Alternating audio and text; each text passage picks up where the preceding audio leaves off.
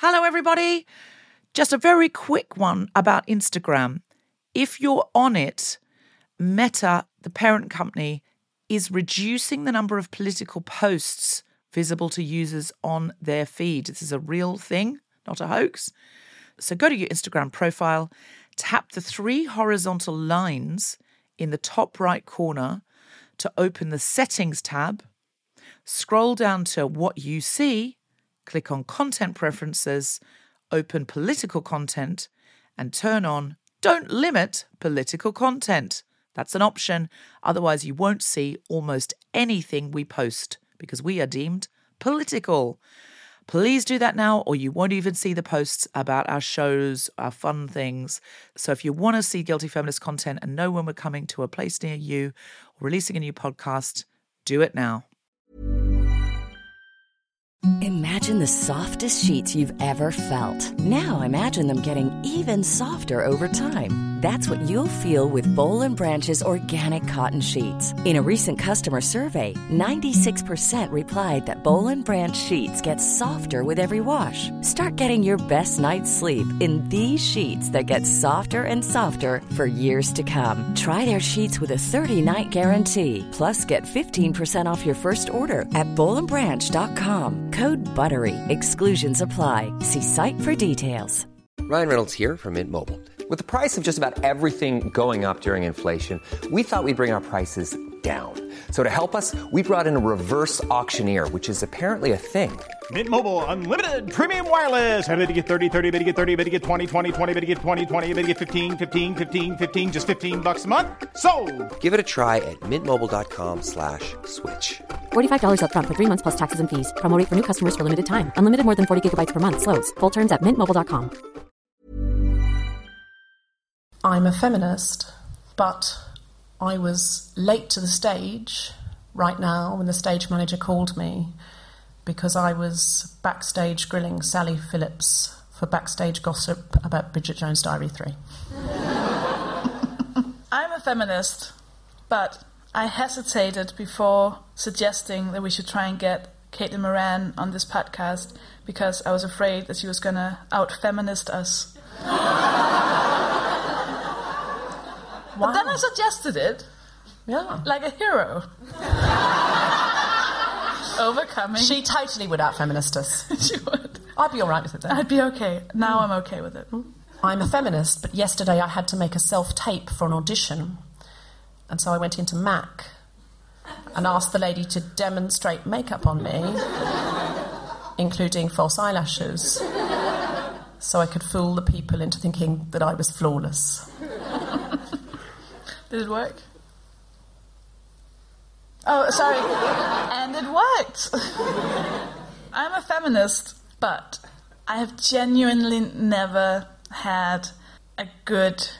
No, I've genuinely never had a not horrible female cab driver.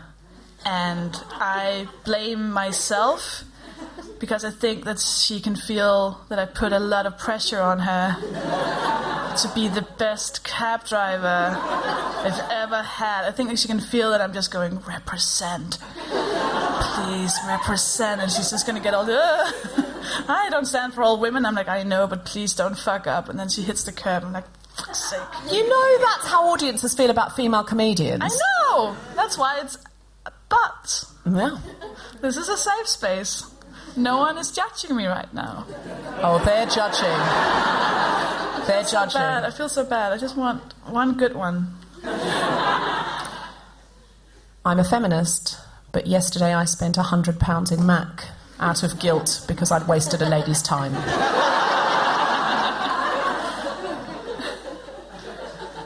I'm a feminist, and I don't think that looks matter at all. But I'm really scared that if Putin looked like Justin Trudeau and Trump looked like Chuka Umunna and Nigel Farage looked like Barack Obama, that I might vote differently.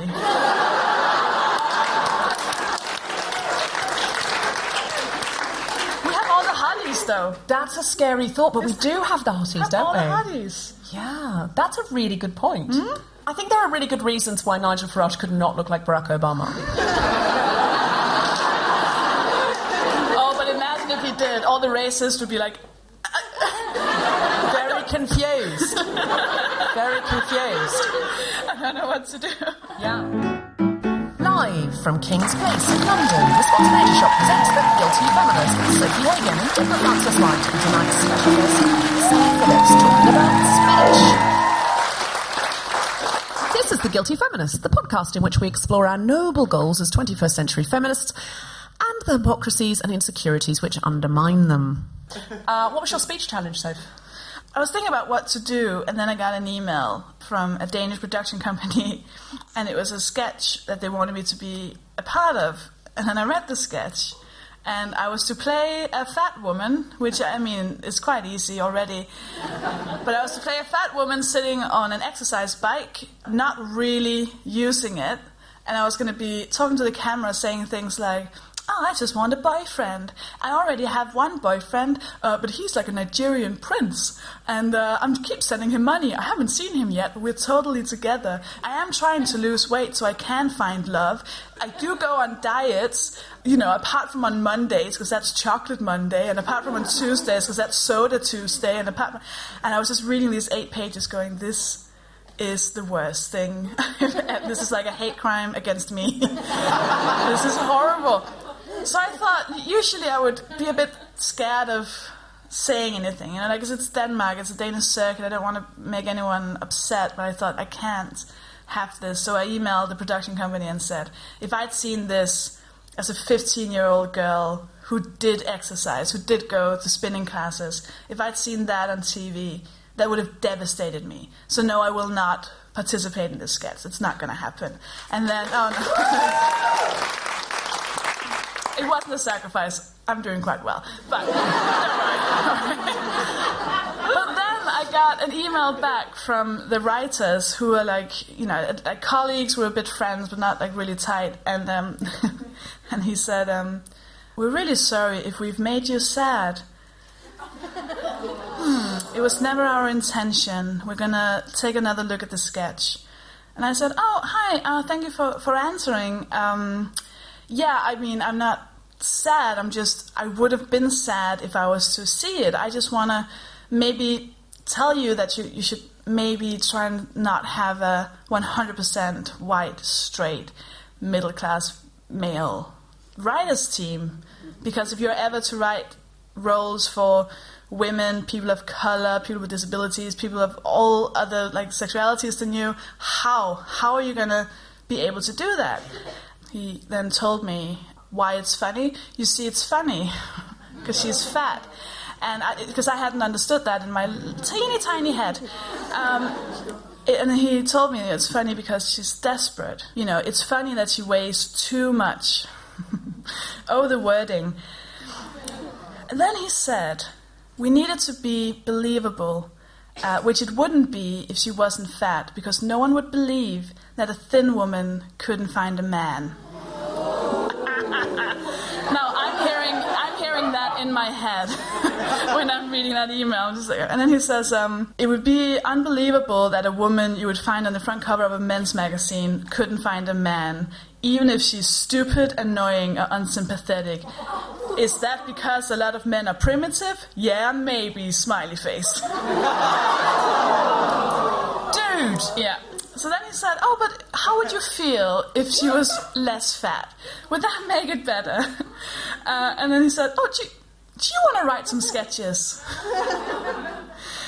no. so I said, "I've had to read your email a lot of times to understand if you are actually serious." and I basically said, "This preconception that."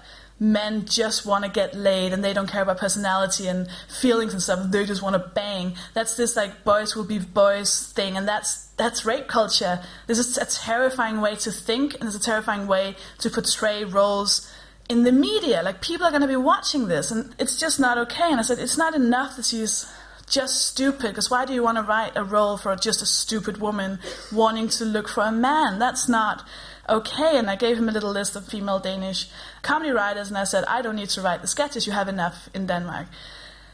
Then he said, Whoa, whoa, whoa. We're just trying to understand you. And now you're calling us all rapists. Do you understand how uncomfortable it is being called a rapist? It does it doesn't seem like you have an interest in understanding us. It feels like you just want to misunderstand us. Now we listened to you in the first email. But I feel like you're focusing a lot on the fact that we shouldn't hurt each other. And that's very sympathetic. But maybe you should think about how it feels to be being attacked for contributing to rape culture. We think that's unserious. How, unserious?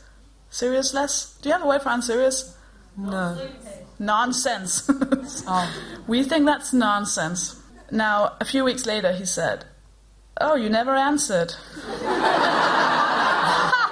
I hope we're cool. We're not. Definitely not. I was really noticing how he made me emotional the whole mm. time. I was at no point emotional. I was being very, uh, you know, factual and like just telling him these things, and he kept being like, "Holy!" Like he, in his head, I was having like a fit, and I was like screaming and shouting, and this was about my poor emotions being hurt. Where actually, I just really don't want people to see this because it's damaging to, to young girls. I heard a podcast about the first women, which is a really interesting thing, and we might I think we should do a topic of this at some point. The first women who are allowed to do something, you know, like the oh, first yes, ever yeah. female comic or the first ever female scientist in a business or something. That kind of gives people the permission to then be even more sexist because it's like, oh, we've already proven that we've let a woman in. So then the next woman, there can be like a bit more, oh no, no, we've allowed her, so we're not sexist anymore. So mm. if they were to hire me, that's their way of going, oh no, no, we have a woman on the team. And then I wouldn't be allowed to really speak up because I should just be really grateful that they hired me because they wouldn't have done that in the So first you're their insurance policy against being called sexist. Yeah, they're like, well, we offered you a job. We can't be sexist, so do you also want to play the, the fat girl who can't get laid? like, no, I've played that for a long time. Well, I think that was a challenge well done. That you stood up and you continued to write back until you didn't. And what was interesting is when you didn't, they then started to go, "Why isn't she written back? Why isn't she written back?" yeah, their And poor little feelings were hurt. Yeah, I feel very sad for them. Um, but sometimes not writing back actually like worried them more. Yeah. Sometimes at a certain point. Yeah, because I um, think they just, it feels like when they start explaining, like, oh no, no, you didn't understand why it's funny. Like, I'm not going to change my mind the more you tell me, oh no, no, no, this is why it's fun. Like, that's not going to hmm. change it. But they kept wanting me to go, oh, I'm good now, it's fine. You know, like they see pointing out sexism as like an annoying thing, like, oh Jesus, that woman is yapping I find again. when there's a really strong reaction to an interaction like that, it's because they know. Like they don't actually have a strong reaction if they think, I think it's all fine. They just kind of go, okay, well that's your opinion. I very, very casually uh, suggested that a project with no women could use a woman, and that did not go down well at all. And there was a big emotional reaction, and I think that's often a case that that production team kind of know. I don't. I mean, I don't know. Maybe here, but in Denmark, I think it's them being scared that I'm going to take away their privilege, because that's me saying you shouldn't just be assumed on a writers' team, you know, and that's me kind of insinuating that, you, you know, we've heard you. Yeah, You know, you're you've had your basically handing out little tiny Santa hats to the turkeys and getting the crackers out. What? Oh, that's Wait, what? That, sorry, that's an English idiom. Um, we, Is the- it though? Is that an idiom? No, no, no. I'm Handing out little paper hats No, to no, turkeys. no, no, no, no. That's What that's, no, no. That's a. I was hinting at an idiom. I was going a long way round an idiom. There's, so there's a, the idiom is the turkeys are voting for Christmas. So all of the turkeys, if you say to the turkeys, "Shall we Oh, have right. Christmas?" they all say no. Yes, So if you if you take an all male board and say, "Should we let any women in?" They all look at each other and go, "Well, I'm not voting." To be have my head chopped off for Christmas. Yeah, exactly. So what I was saying is, you're passing around little Santa hats to the turkeys because I was kind of finding a cute Oh. way of implying. Oh, oh no, nobody got it. It wasn't just the Danish. I really wish. I did though, because that's No, no, it's cute, isn't it? It's cute, that is what yeah. You're doing. You're basically just going, oh, you're mm. no longer wanted, and I feel so okay with saying that to to that writers team, not just because. I don't like some of them. I mean, the people who wrote me were quite nice, and I actually quite like them as people. But there were other people in that writers' team where I was like, I hope you're the one who gets fired. Uh, the worst thing about this is, and I don't want to say who it is and stuff, but the program was basically that I'd read the biog for the the show, like the press release, and it was a show about like representation of Danish people. I know, Oh, wow. I know. It was so heartbreaking because it's gonna get made. Like this, I can't stop that. I'm gonna see that just with another, like there's a, another fat girl playing that part, and it's just gonna happen. And ah, it, it frustrates me so much. I don't know what to do once it comes out. But I think the more Petitions. But but this is where speech is powerful, though, because sometimes you feel like you're putting yourself out of work by challenging them because then they, they don't want to work with you because you're difficult. Mm. And the more people who challenge it, the more women who say no, that's not okay. Uh, that's Oh, really negative. The more women and men who question that and go, is that a, a stereotype we really want to perpetuate again? The production leader was female. The one who wrote me in the first place was female. I was like, how are you even sending this to another woman? Yeah, but of I mean, course of course, of course the person It's not who men, emailed you women. back- It's sexism, feminist. I do Yeah, know yeah, that, yeah, but no, still. Of course, the person who emailed you back was female. A man would have written back.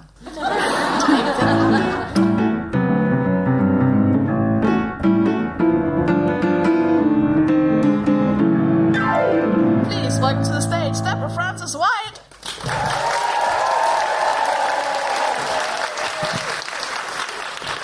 Okay, so this episode is about speech. Speech, the way we speak, the way we speak. I, uh, I, I'll be honest with you, I haven't always spoken like this. I was born and raised in Australia. I know I don't sound especially Australian, but I read a lot of Enid Blyton as a child, and I picked up the accent from the books. That is, of course, a joke I make uh, quite regularly. It's not true.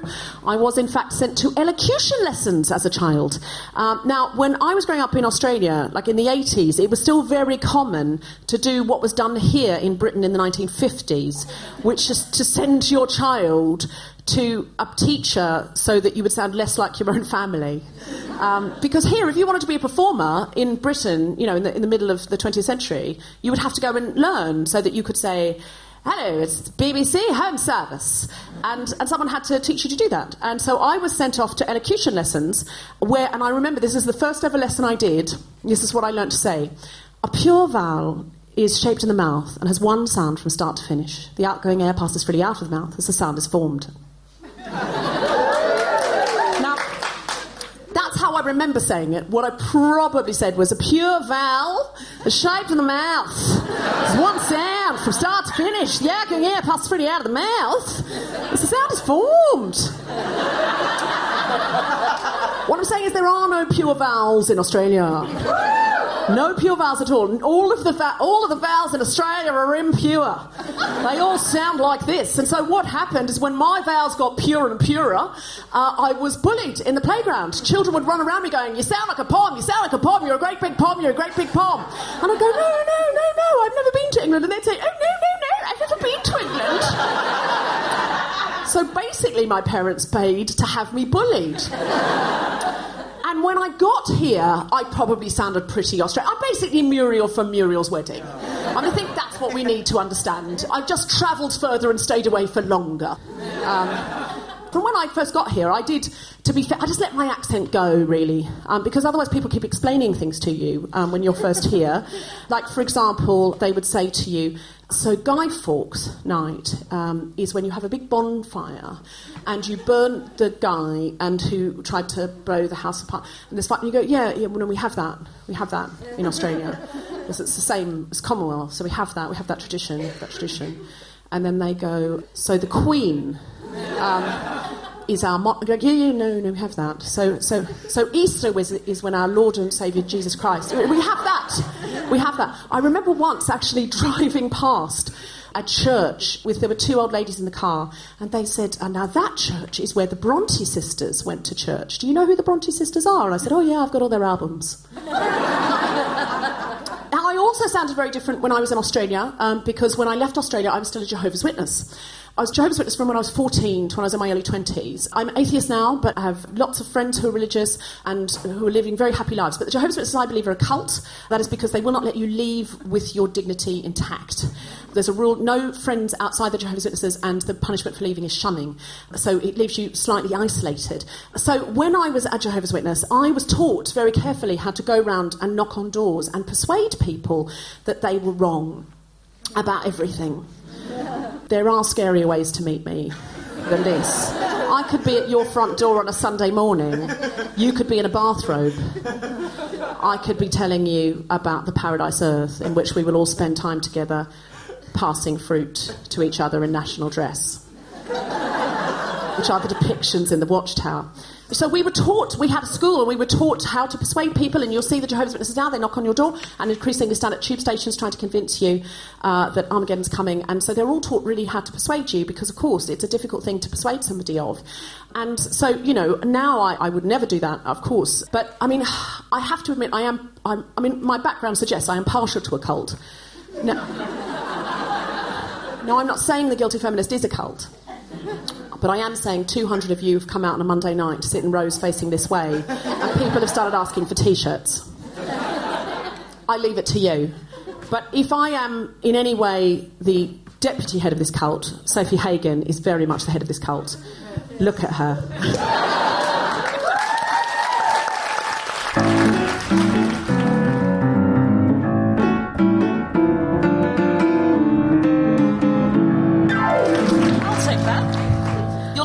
I'll take that. You That's enjoy that. Yeah. What was your challenge, Deborah? So I do a thing when I go in to do diversity and inclusion work. I have this speech exercise that I do with women in business. It's called Stop Your Qualifying. The women talk to each other for about a minute on something that they feel strongly about but they don't really care about. So you could talk about if you've watched every season of X Factor and you're meant to do it without qualifying. So basically, What's qualifying? any word that knocks the edge off or says, hey, this is just an opinion. So, say you're in a meeting and somebody says, well, it's obvious, isn't it? We've got to expand it to Singapore. Is that a man or a woman usually?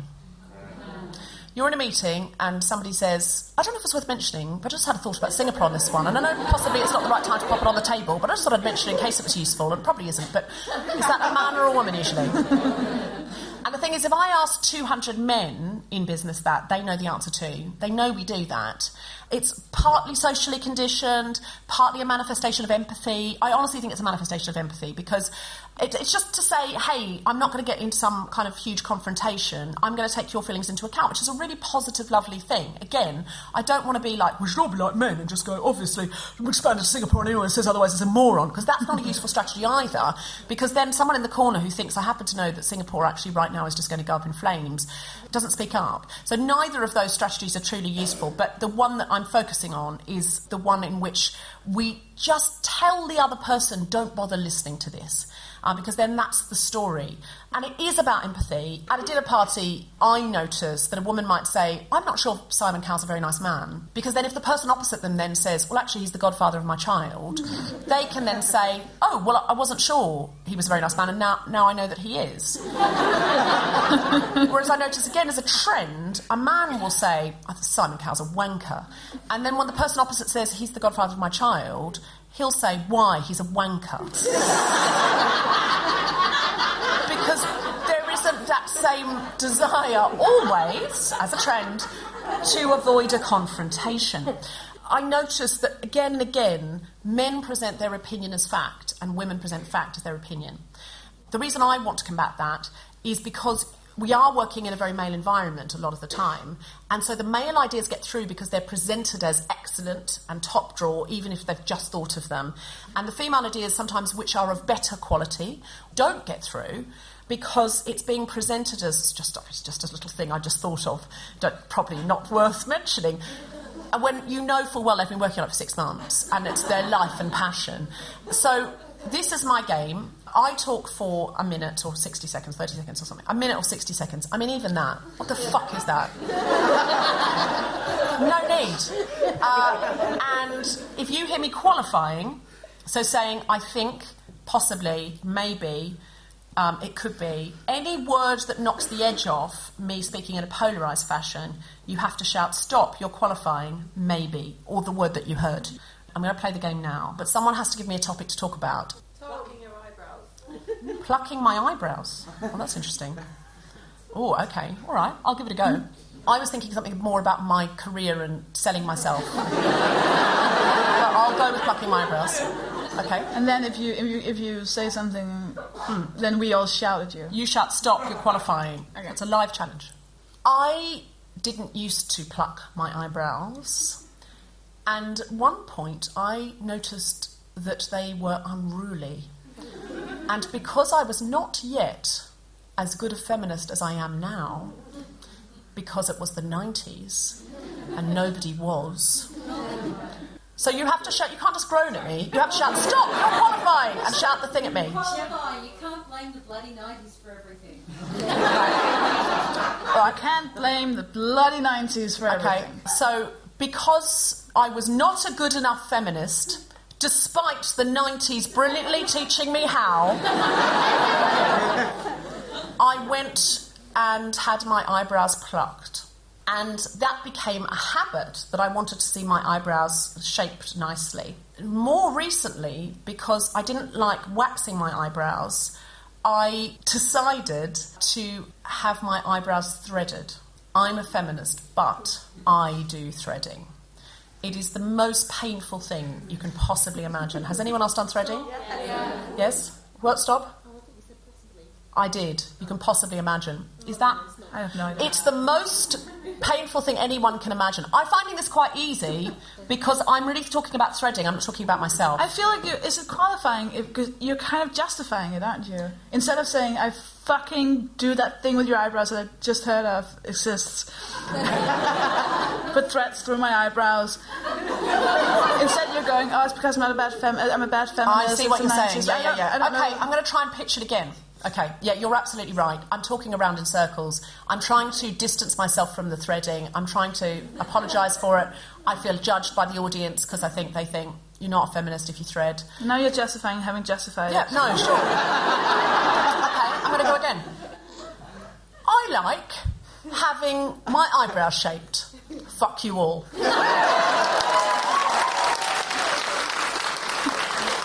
You got the job.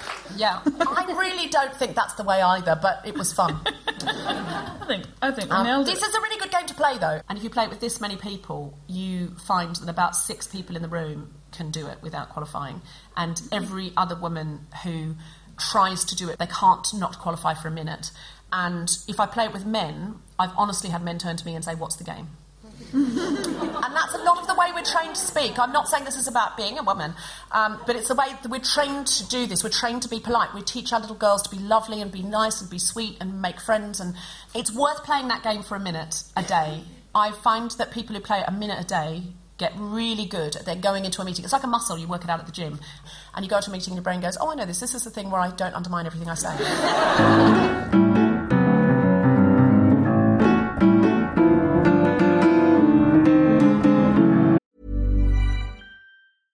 Cool fact a crocodile can't stick out its tongue. Also, you can get health insurance for a month or just under a year in some states. United Healthcare short term insurance plans, underwritten by Golden Rule Insurance Company, offer flexible, budget friendly coverage for you. Learn more at uh1.com. Hey, I'm Ryan Reynolds. Recently, I asked Mint Mobile's legal team if big wireless companies are allowed to raise prices due to inflation. They said yes. And then when I asked if raising prices technically violates those onerous two year contracts, they said, What the f are you talking about, you insane Hollywood ass? F- So to recap, we're cutting the price of Mint Unlimited from $30 a month to just $15 a month. Give it a try at mintmobile.com slash switch. $45 upfront for three months plus taxes and fees. Promo for new customers for limited time. Unlimited more than 40 gigabytes per month. Slows. Full terms at mintmobile.com. Hi, I'm Daniel, founder of Pretty Litter. Cats and cat owners deserve better than any old fashioned litter. That's why I teamed up with scientists and veterinarians to create Pretty Litter. Its innovative crystal formula has superior odor control and weighs up to 80% less than clay litter. Pretty Litter even monitors health by changing colors to help detect early signs of potential illness. It's the world's smartest kitty litter. Go to prettylitter.com and use code ACAST for 20% off your first order and a free cat toy. Terms and conditions apply. See site for details. Ladies and gentlemen, would you like to meet our very special guest. You may know her from Miranda, you may know her from Smack the Pony. You may know her because she's recently been playing a Scandinavian politician on Veep. And uh, you might know her from Bridget Jones' Diary. Uh, she's a wonderful writer, actor, and activist. Ladies and gentlemen, Sally Phillips.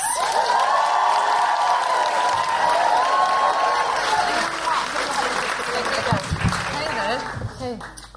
Welcome. Hey, I also went to primary school in Australia. Did you? Yeah. Wow, where did you go to school? I, I went to Queenwood Girls' School in Sydney. Oh, that sounds posh. Oh, someone in Sydney just went, oh. Oh yeah, was it? Did really? you- did you but I had an Australian accent there. Did you? I got an Australian accent and couldn't kick it. And then when we came back to the UK, got bullied because the English teacher was Australian, and they thought that I was trying to suck up to her.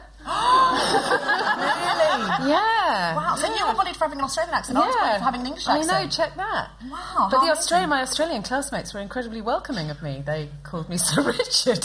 Why? I don't know. Sir Richard? They called me. what, like, I was the only child in my class who couldn't get up a rope. and then I came back to the UK and I was the best in my class at sport, having Really? been the worst. Well, in that, Australia, yeah. that does figure. If you're Yeah. the worst in your class in Australia at sport, you will be the best in Britain. that is that is. That we've was, seen that a was lot how it went with me anyway. So your experience with speech, because you've played some amazing roles. For example, Sharon in Bridget Jones' Diary, she's very, very sweary. Yeah. And I sometimes think women are criticised for swearing in a way that men aren't. Did you feel? Was, how did you approach Sharon as a very? Because she basically says, you know, fuck the fuck off. You're getting in the fucking car. I, I d- it just doesn't feel like swearing, um, Shaz, really. I, I mean, it just feels like she's saying very when you're. she's just somebody who just, that's how she says very. 'Cause she doesn't really vary this. Or in the first two films, she didn't, didn't really vary the swearing. It was, come the fuck on, Bridget. It was just. But I, with my own personal swearing, I, uh, I kind of go in and out of it. It feels like it's, you know, comes in tides, you know, there's, or seasons. And um, recently, as I've been getting older, I've become a bit concerned that I come across as a kind of, you know, you know those like middle-aged predatory, predatory women who are a bit drunk, who are trying to score with younger men by saying "cunt." And so I was, it's a bit like, you know, like blonde is quite a hard fake hair colour to maintain. Like sometimes I go to the hairdressers and I come out looking like I play golf. just, just something about blonde, you can get it wrong so easily. And I think with swearing, you can get it wrong so easily as well. Like it can just somehow seem a bit desperate. But So- truly imaginative swearing in any mouth, I think, is a praiseworthy thing. You're right. Armando Iannucci swearing in the, Yeah. you know, the thick of it um, is incredibly inventive and creative, Mm. and you know they cast ad libbed a lot of that sort of stuff. In fact, do you you're in Veep? Do they do that as well in Veep? Do they uh, do they ad lib a lot? Uh, yeah. I'm playing a character called Minna Häkkinen, who was the Prime Minister of Finland, tragically lost the election, and was then campaigning to become the head of the IMF. And the last episode I did, it wasn't totally clear whether. I think she did become head of the IMF, though that wasn't mentioned. And she's. and she's now. She was helping uh, the United States out with a, deal with the Chinese. What I liked about your character was that she was very. This is both cross cultural and very female. She's very Scandinavian. She says like, um, "So I am menopausal. You are menopausal too now." And the president is American and goes, "No, no, no." And then her bagman is going, "Yes, she is." like you would never in Britain say to someone, "You're menopausal." Would No. you? Even a close friend. You- uh, Well, you- actually, you know, I think she won't mind me saying this. Doon Mackichan, every single pitch meeting we do, goes in and says, "Yeah, I'm through the menopause now." I'm just like, "Doon, don't start with that. That's a really bad opener. We're never going to sell anything if we have to start with talking about your menopause. Does she open She opens with that. She's been opening for a few years with I'm menopausal, the sweats man, the little blue pills, whatever they are. I don't know what they are, the little blue pills, but I'm looking forward. Um, they, they- do this really interesting thing in um, Bob's Burgers. I don't know if anyone's seen that. Where when they wrote that series, the little boy and the little girl, I forget their names now. They were originally written the other way around. So once they've written the script, they changed the genders around. So the girl is now a bit more like a bit more. She's a bit predatorial about the boys. She's like drooling over the, the hot soccer guys. I'm not gonna say hot because they're probably kids, but and the boys are a lot more like sensitive and stuff. And it's really, and I've often thought about that for like script writing. Switch it around and Has see. any, anyone else had this feminist thought, right, about, sorry, talking about mm-hmm. Scandinavian dramas, the way, and swapping the genders and stuff, the way, this, the way Asperger's is being used as a way of men writing female characters as men? like, they're not actually writing proper ASD, they're just writing women with no emotional language. Oh, oh, I can't. Can I hate the way that's. I hate the way that's happened because can you imagine an actual autistic detective? I can. I, my pet hate about this is we don't want women to be vulnerable in movies and fall over and sprain their ankle and have a man carry them through the jungle anymore. So now all women are kick ass, and the way mm. that women now are not vulnerable or not victims is that they know karate. And I just don't know any women who know karate well enough to, to fight a six foot four man. But what I do know is actually how great women are, and this is about speech, it's about talking their way out of things. Do you know what I mean by this? Well, I live with a British Jiu Jitsu champion. yeah, I literally do. She's a really genuinely kick ass. And uh, Jiu Jitsu, who knew? It was the sport of the suffragettes. It was they all, yeah, they all learnt Jiu Jitsu. Well, I didn't I know this. so wrong about the kick ass thing. Yeah, she's and, and what's so great for me is she can also immobilise my children with jiu-jitsu. With jiu-jitsu, yeah. She can immobilise my. She could make them unconscious if I really wanted, but I don't. no, she's really cool. She's a, a neonatal intensive care nurse who found the stresses of the job a bit much, and so started going to beat men up at the weekends. Discovered she was really super good at it, and now represents Great Britain. Wow.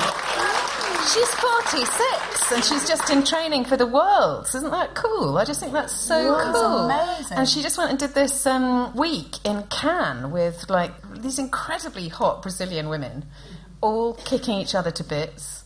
Do you sort of see a, a variety of women who kind of can talk their way out of a situation versus kick their way out of a situation? Well, I, I- I suppose I, I, I love the gaps in things rather than the actual words. I tend to just zone out when people talk too much. When I started doing comedy, there weren't that many women doing it. So my first role on television, pretty much, was um, in Alas Smith and Jones, and I was in bed with Mel Smith, and it started on Mel Smith in pajamas. And he said, I'm really sorry, love, this has never happened to me before. It must have been the drink. And then he panned over to me, covered in vomit. and I didn't say anything at all, right? So that's um, that's eight hundred pounds. It was fun. It was great. Uh, that's uh, that's how it. And my other role for them that season was wearing underwear. Wow. yeah. So that's how I started. But I really love the way uh, women are insubordinate without words, actually. So my job would be to come in and say, Eddie Izzard, would you like a cappuccino? And then he would have a huge, long, funny speech. And the game became, can you nick it? Like, can you nick the scene? Ah. And yes, you can nick it.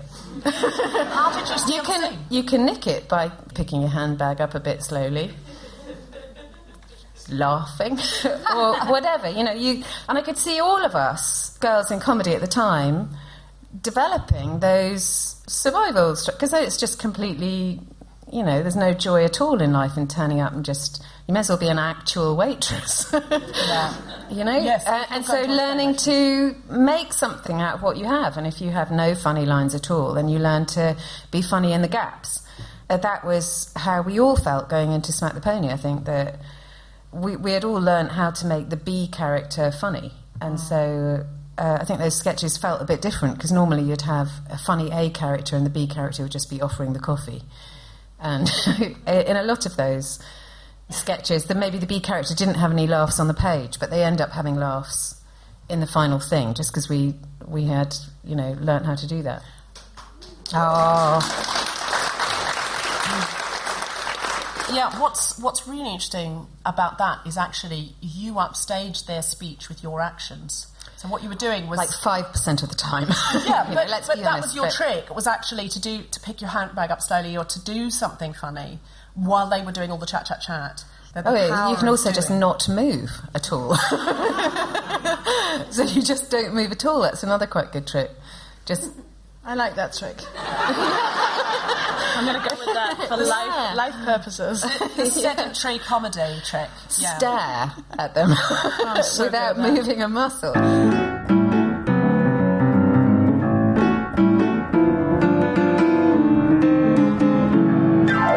It's question time. There's a hand over there. So I've often found that a common trick to undermine feminist speech is to take the argument of, oh, they can't take a joke, um, feminists, you know, they're just so serious. Like, how do you even go about dismantling that attitude? They don't tend to say that to me that much. Um, but, but, but, but, I am the parent of a disabled child and I have to do a bit of standing up for him.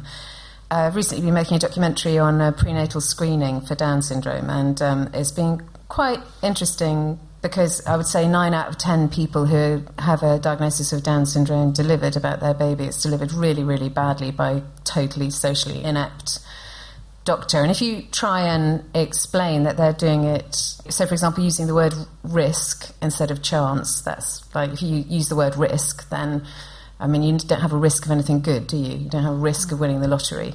Us and them language, that kind of thing. So they do this, they might live long. they might live independently. It's just not like they are part of humanity. It's like they're a strange alien. And the thing that's levelled at parents is that they're too emotional, always. Um, so exactly the same. So all the same uh, tricks in play. one of the reasons I wanted to talk about speech with you tonight is is how powerful your speech is because it comes with passion and so it changes the sort of language that you're using. So you're not saying any of those things that I was talking about before like oh I just I don't know if it's worth mentioning but I just thought because you don't have time for that.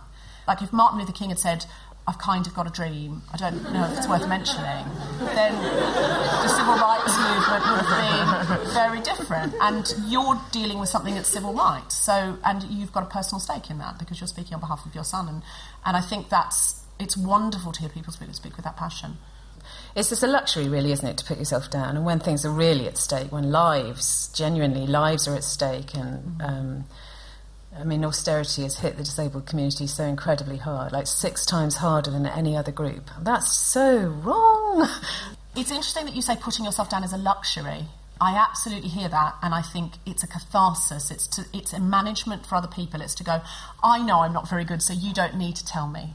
And it's a, it is, it's a luxury that you actually don't have when you're. But I actually also think it's partly. So I'm interrupting you now. Look, No, I'm taking charge. Look at this.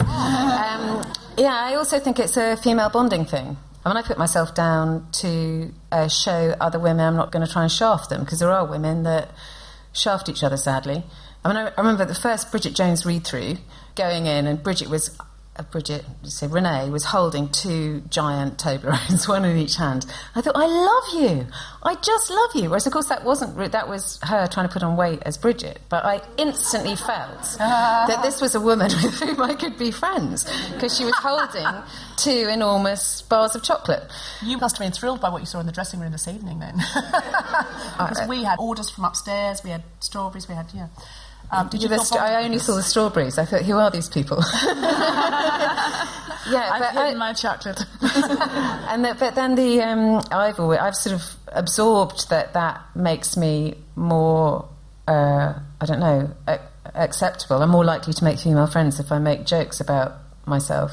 But I've, I've also found that when I do that, and that I kind of expect people to disagree. Like if, I, like if I say, "Oh, I'm, I'm really bad at this," and people go, "Oh, you still have time to work on it," I go, "Fuck you! I'm, I'm really good at this." What I find in my head, I mean, I do, I do hear that. That definitely happens to me as well. So I expect them to return the favour by putting themselves down, and then if they don't, then that hideous thought, I, I do it for them in my own head. so yeah, it's not a good, it's not a good strategy. But I mean, is there something a bit gross, isn't there, about hi? I'm brilliant at tennis.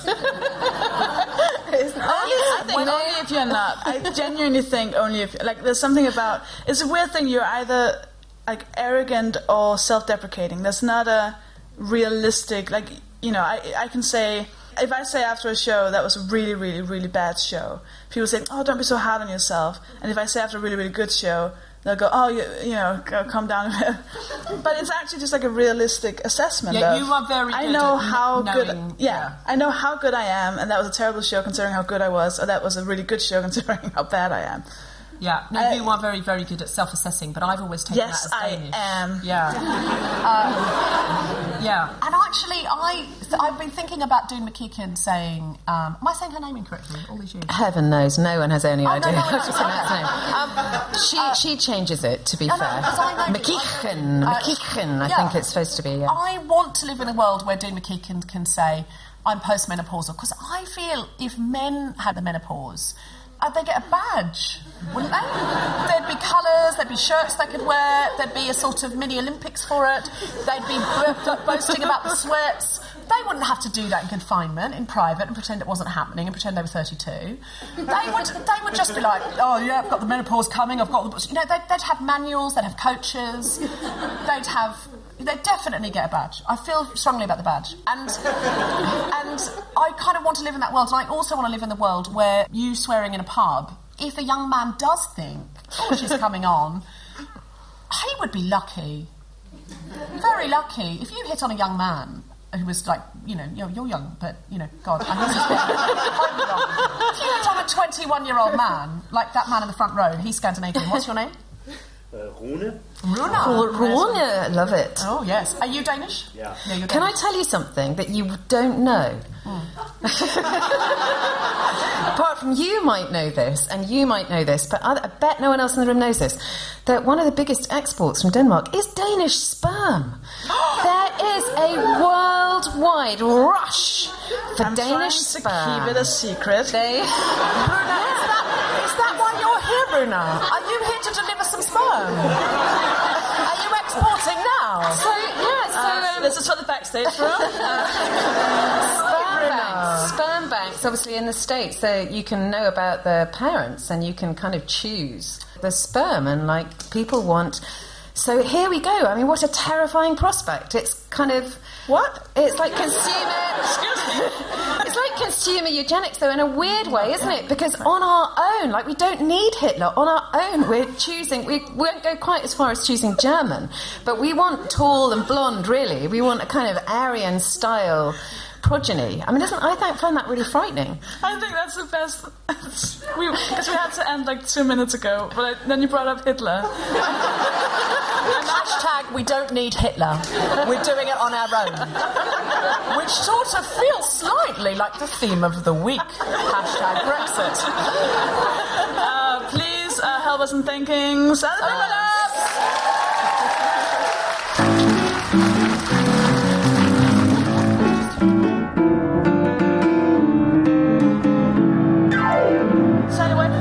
can we? What, you, you're doing all sorts of projects. Where can we see you?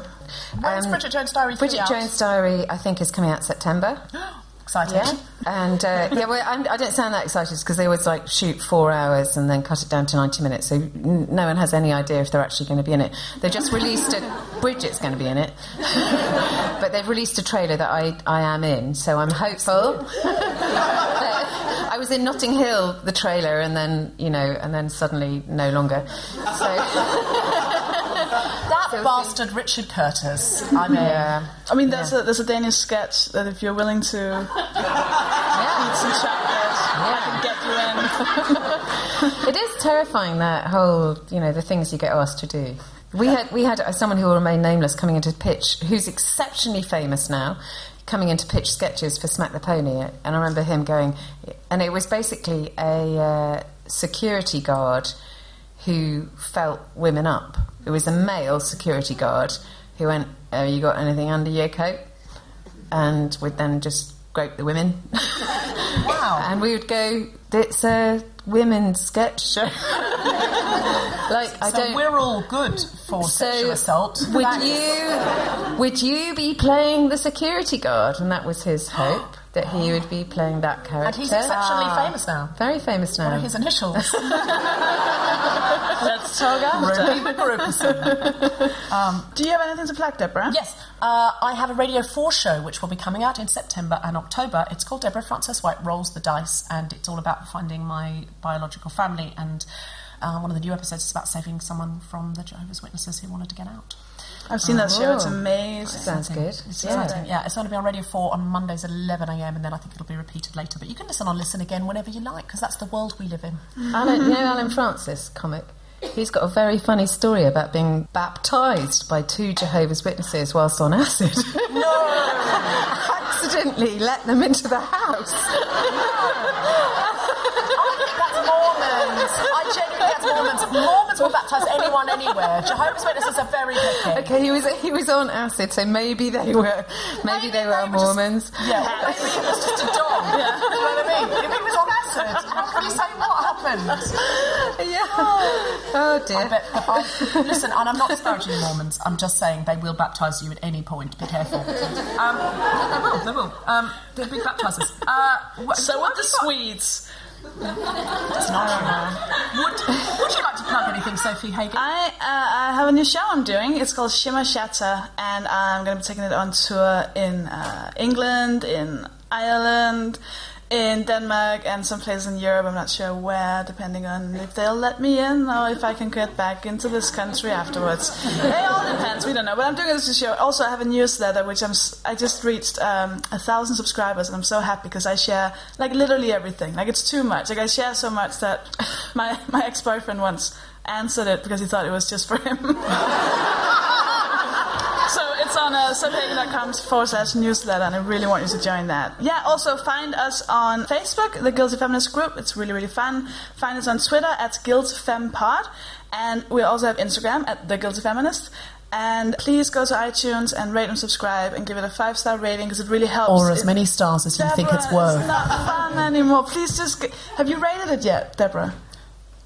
No, no, not as such. I, I to rate our own podcast. Do you think it's a good podcast that you're doing? Yes, but that's for others to say. I think it's great. Yeah. No, I mean I hadn't heard it until tonight.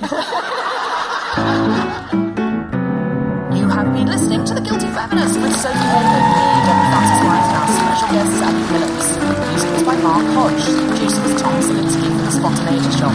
Thanks to Zoe, Meta, and everyone at King's Place, as well as all of you for listening. For more information about this and other episodes, visit guiltyfeminist.com.